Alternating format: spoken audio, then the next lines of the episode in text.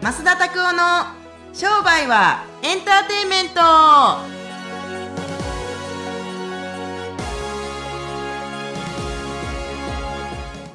ウェルカム to 商売はエンターテイメントエとンターいうこテイとですメントね。よはい、今日もよろしくお願いします。ろしくお願いしますよ。最近髪切られたんですかあ、あのね、はい、そうなんです。連休明けによ夜に切りに来ました。ああ、そうなんですね。はいはあ近くで切られるんですか、いつも。い。あのー近くじゃないんですけど、いつもは。はい。もう、ちょっと最近、あの、前に立つことというか、毎日ビデオ撮ってますんで、はい。僕ね、あの、このサイドが伸びてくると、もう、むっちゃ切りたくなってくるから、はい。今回は結構パーマも当てて、ああ、そうなんですね。結構グリグリにあグリグリグリに当てて、はいで横を刈ったんでそう意外になんかすっきりしてますねああ、いいですね。はいまあ、周期的には1ヶ月に1回ぐらい。いや僕3週間にかちゃう切るものうスパン早いですね。うんここが伸びてくるのは早いんですよ横がへえ。でもみあげ綺麗に整えてるけど僕はすっごいもみあげがすぐ整ってないから、はい早く行かへんかったらすっごいやぼったくなってくるん ですよいや本当に本当にえ、でも、繋がらないんですかこつながるよだからひげを剃ってるじゃないですか今は一生懸命う。一緒に。だだから、ヒゲももう2日、これ今、昨日剃ったばかりなんですよ、これで。ああ、そうなんです ね。ちょっとウレバリみたいになっちゃうみたいな。そうそうそうそう、完全になる。だから、一回囚人みたいになったことあるけれ ども、街で知り合いに会ったら、おーとか言ってたら、誰やねん、こいつみたいな。だから全然、あの、サングラスしてたかはら、いはい全然分からへんみたい。ヒゲめっちゃ生えるから、この辺とか。でも、そういう時にサングラスとかしたら結構外国人に間違われるんじゃないですか僕は外国人に結構間違われますね。はいとかって言われるんじゃないですか普通に英語で喋られますね。えそう。ね、何、何とかつって、じゃあ普通に関西、関西弁で返してますけど、でも、どうですかね。意外に、だから、うんうんうんうん、外国人の顔みたいな。彫りがまた深いから、まあそう余計なんじゃないえありますねうんそれはなんとかさんみたいな感じで間違われることもねいやあれはやばいっすね。 これはあのね、あのー、分かる人に分かるんですけどもね、あのー吉岡事件って言いまして、 いやいや、六本木の交差点で、向こうの方で俺の顔を思いっきり見てるおっちゃんが、吉岡さん久しぶりですねえ、お、お俺俺って言ったって、 吉岡さん元気でしたいますいちょっとシンあしゃばりましょうつって、ああ、もう、めっちゃ吉岡やと思われてる。 じゃあもう今日は吉岡で行こうか、みたいな感じだったんですけど、 実際近づいていったら、つむしされて、なんや、むっちゃ、俺がめっちゃ恥ずかしいやんけど、意味分かれへんと思って、死んだのかと思いましたもんね、マジで。 いや、マジで。 いやこの事件は本当にいやもう滑らない話ですねこれはいや、もうおかしいでしょ、あのおっさんをあんな大きい声で呼んど いて。吉岡さん吉岡さん、久しぶりですねって、やかましいわと思って、全然ちゃうやんけ、俺、もう。俺が、なんで向こうが間違うて恥ずかしいはずやのに、俺がこう握手しようと思ったって、ファーって被害して、意味分からへんと思って。直前で全然ちゃうわみびた いっなくりした、もう、あれはね、自分の人生において、最もなんかショッキングな出来事のうちの一つやわ、あれは。そあう。本当これはもうもうぜひぜひまだ面白い話がね他にもいくつかあるんでいや、もう。ぜひまっすんとお話した時いにやいやもうねこれはね僕は本当になんでこんなに面白いのがいっぱいあるのか全然わからないけどはい決してあの確かに面白く脚色しながら言ってるけれども全部事実の話だからはいこれがまたおもろいよねそういや面白い本当 にまあでもそういう人もいるっていうことですね世の中にはいやー、あんだけ思いっきり間違われたらほとんど正解です よ、もういや、そあん、いや、とんでもない声やから ね。わー、吉岡さん吉岡さん、元気ですか僕ですよって、いや、俺、まあ、そうそ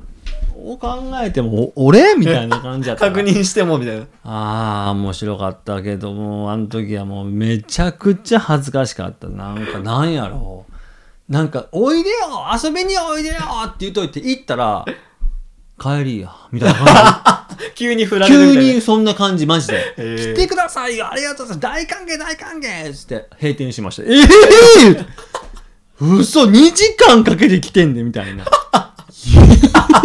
マジかと思う。そういう感じの気分。すごい振られ方ですよ、それ。もう、なんやろ。もう、なんかもう、絶望通り越して、なんか、ただの苦笑やわ、ほんま。苦笑いやわ、ほんまな。まあまあ、そうなりますそうよね、いそんなう感じの事件があったね。びっくりしたわ、ほんま、あの時。びっくりした、本当に。はですね。まあ、こういうふうな面白い話もいっぱいね、経験されい。てらっししゃるんのどで、いな、この話。ほんま、偉いわ。。ぜひぜひ、まっすんと話が、 ね、する機会があれば 何がおもろいね、これ。はい,、はインスタライブでもこういうの聞いてみたいい。ですね。よろしくお願いします。よろしくお願いします。本当にね。ははいい。はい。それではですね、本日の質問コーナーの方に移あっていきたいと思います。行きましょう。はい。今日はですね、秋山先生からのご質問になります。ええー目標がですね、明確にならないときにはどうしますかというご質問になります。あやっぱりね、いろんなあの目標達成方法ってこの世には僕はあるんだと思いますから、はいやっぱりイメージをしていった時もうはっきりしないんですよね。だったら、まず一番最初に僕はすごいシンプルにこれをやった方がいいんじゃないかなと思うのは、はい。やりたいことだったりとか欲しいものを全部書いていく。これはすごいシンプルでいいと思いますけど、やったことあります欲しいもの。僕ありますもちろんありますよね。はいそう。で、えーそれがダメだったら、自分たちが目標を達成をした時のイメージを、やっぱりこう静か、こう体が休まってる時にこうちゃんとこうすり込んでいくような、例えばイメージングだったりとか、するのは非常にいいと思いますけれどもあとは言霊だったりとかうんもう練習した方がいいと思いますけれどもで逆アプローチもあって逆ポロチ。っていうのははいどういうことかって言ったら、 逆アプローチになんでこんな反応す んねんあ逆ロアプローチはどんなんか知らない逆アプローチは逆にこうにはなりたくない絶対自分は例えば半年以内とか1年以内でこうなりたいと思ったけどもこれだけはちょっとこれだけは無理だっていう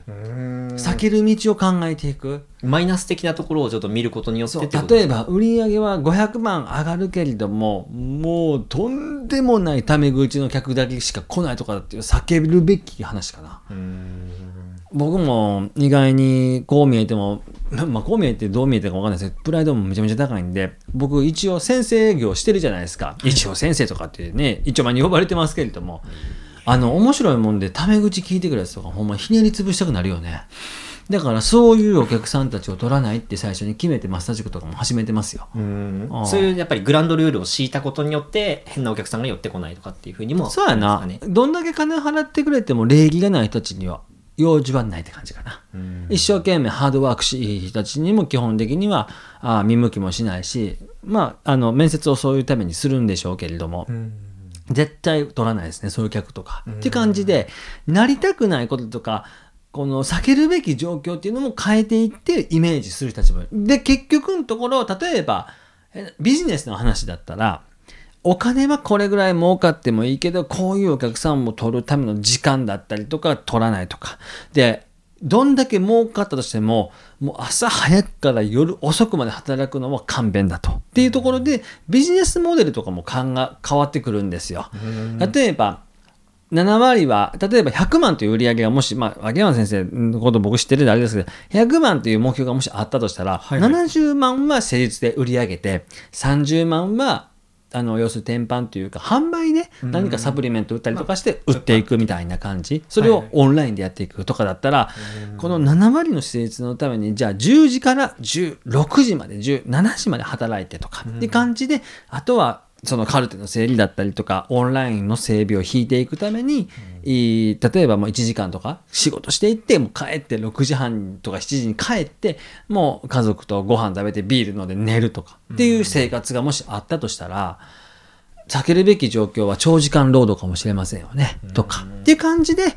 えー、といくら稼ぐということよりもいくら稼ぐっていうのは結局のところそのなんかマイナスの要素も含まれてることもありますから売り上げ上がるんだったら嫌いな客ぐらい取れよとかっていう人いると思いますけど僕自身はそういう避けるべき状況っていうのを考えながら自分たちが得たい結果っていうのも考えていくっていうのも一つの目標達成方法なんじゃないかなっていうふうに思います。あーなるほどです、ね、はいこれすごいいいなんかお話ですねなんか結構皆さんこういうセミナーとか講師とかマーケティングの先生というとなんかこうイケイケどんどん的な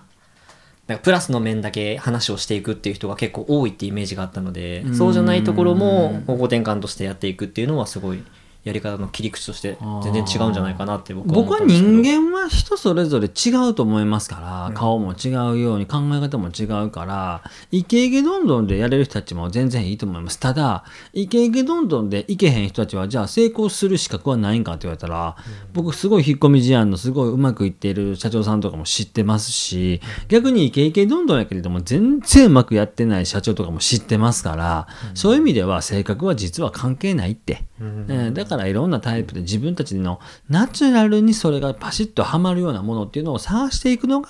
僕はジャーニーというか旅だと思ってますからその辺もうまいこと自分たちでうん探していくっていうのが本当のゴールなんじゃないのうん適所適材的なそりゃそうよ。だって状況によって違う。今のコロナの時期にやることとコロナじゃない時期にやることはやっぱそれぞれ違うって。そう。なんでまあいろんな方法でいろあの見出してほしいなというふうに思います。はい。はいぜひ頑張ってください。はい、ありがとうございます。まあ、ぜひですね、目標、明確にならないときはどうしますかというご質問に対しては、まあ、自分のプラスな面の目標を考えることもあるし、マイナスなところも考えて、絶対これだけはしたくないというので、ん避けるべきとこですよね、はいやりたくないことを考えていくとか。やはってい。いくっていう方法もあるということでした。ぜひ参考にされてみてください。はい。はい。それではですね、今日の最後のコーナーになります。今日はですね、おすすめのワインをあのお願いしたねいと思い、おますすすめとは言ったんですけど、はいもうね、これは変えません。買えません。あのですね、ちょっと分かりにくいんですけれど、皆さんですね、このアレハンドル、アレハンドロ・ブレゲローニというですね、なんかワすインごいがあるんですけれども、ちょっと、どこの、これアメリカのナ,、ババレーのワインで、今プライベートしか、えー買えないやつがあるんですけれども、すごいですね。なんかこう、なんか金の、ね、こう。すごい。これはね、もう手に入らない。うん、これはあの、今日本では残念ながら手に入らないんですけれども、一時期ね、はいあの、あるワイナリーが発売してましたけれども、4本垂直セットで14、15、16、17っていうのを年代ものに分けたものがあるんですけども、それで大体50万くらい。4本ね。それのものの1本、2015年のアレハンドロ・ブレゲローニというやつがあるんですけれども、これは非常に、あの、パワーはあるけれども、あの、めちゃめちゃ繊細な味がしてですね。はいち。なみにブドウの品種はカベルネ・ソービニョンです。はい。フルボディのカベルネ・ソービニョン、これをですね、はいえー今日はナイアガラの滝とですね、えーと、今日はゲストで、えーというか、あの、コンサルしてたんで、鎌谷先生とですね、3人で食らってやろうかなと思ってますんで、楽しみですね。はい、ぜひですね、あの、この辺を、お皆さん楽しみに。あ、でもあの、ワインは、僕はあの、ゆっくり飲むもんだと思いますから、はい別に、安かろう、高かろうとかっていうのは、今、たまたまこれお気に入りのワインっていうのを出してきましたけれども、はい。大体アメリカのワインって言ったらみんなナオーパスワンだったりとかを言うんですけれども、確かにオーパスワンはうまい。でも、アレハンドル・ブレゲローニはオーパスワンの50倍はうまい。絶対50倍ぐらいうまいですよ。今までで僕のベストオブベストのカベリネ・ソーベニョンです。ええうん、45万のスクリーミングイーグルよりもこっちの方が美味しかったですう。わー、激推しですね、これは。そう。でももう買えないから、僕も特別な経度で、えーアメリカから送ってもらってるので、まあ、ぜひですね、あのー探し求められるぐらいだったら、探してみやがれって感じですかね。探 してみやがれ。探してみやってみやがれ。やってみやがれですね。 なのなるほどで、でぜひですね、あの、はい本当に、あの、ワインをね、あとは、一緒に飲める人たちがね、あの、ソーシャルディスタンスを保てるんだったらいいでしょ、はいはいだったら、僕自身はすごくいいなと思ってるのは、僕が、はいはいあみんなからちょっとずつお金もらって、はいで、みんなにちょっとずつワインを、ちょっとなんかペットボトルかなんかで送っていって、それで乾杯をしていくっていう、うーん、オンラインでこう含めてってことですかそう例えば2000円の人たちはワインだけ4000円出してもらったらグラス付きで6000円出してもらったらすごいグラス付きみたいな感じでう、ーん。ワインのその 50ml とワイングラスで、まあ、6000円の価値を感じる人たちですからそこそこ民度高い人たちですよねうんっていうなんかオンラインワイン会をですねいつかはやってみたいなっていう最近はすごい思ってますんで。楽しみですね。うんえーでもこれね、本当に、ね商売人の学校に来ていただいている方は、ね、こう、まっすぐにワインの沼にはめられてる人が多分多いとは思うんですけど、あーまあそのね、こう一員なんですけど。 僕自身はね、あのー今ナイアガラはあのこまあクラスに一つのクラスに来てるじゃないですか、はいはいやっぱりね何がいいってやっぱり障子とかをする時間とかも僕一つの授業の一環だと本当に真剣に思ってるんですよ、うんなので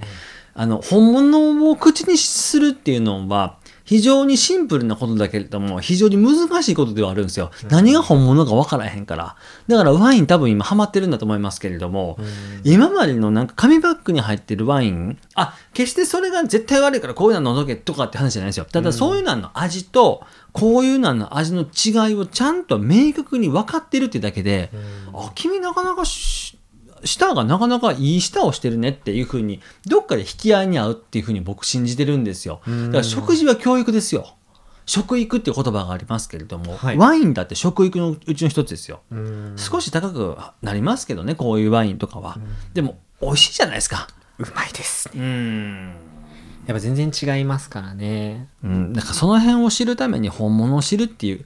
僕らあの娘とかのが幼稚園とかでこれをよく言われるんですけれども、本物の味をよく知っている子供を育てる学校なんですようんだから変な話添加物とかは全然取らないです、うんそうただなんかぼただただ芋をふかした以上こんだけとかうんうんもう本当にそのままのでお塩以上とかねこんな感じやし何かを加えたからといって特別になるわけではないしっていう感じでいろいろこうやって工夫したりすると非常に面白いと思いますのでぜひあのやってみてください。はい、まあはいぜひですね、まあ、自分の基準っていうのを高めるためにもぜいひやーいいものを取ってみてまあねこう普通のものと比べ普通って言ったらあれかもしれないですけど、まあ、比べてみるっていうことも一つ自分の中のこう基準が上がったりするものだと思うのでぜひ、まあ、ワインなりなんか食べ物なりやってみていただければと思います。と思いますね。はい。はい。ありがとうございました。えー本日もですね、インターネットラジオを聞いていただいてありがとうございました。はいえー8時半からですね、インスタライブと Facebook ライブでですね、朝ですね。から、ははいい。、勝者の暇つぶしという感じで、はい、もうすごいいいなんちゅ話うが名前。あの聞けますので、もうぜひぜひ聞いてください。もはうい激推しですから。はい、はい。ありがとうござはいいます。。それでは今週も終わっていきたいと思います。さよなら。さよなら。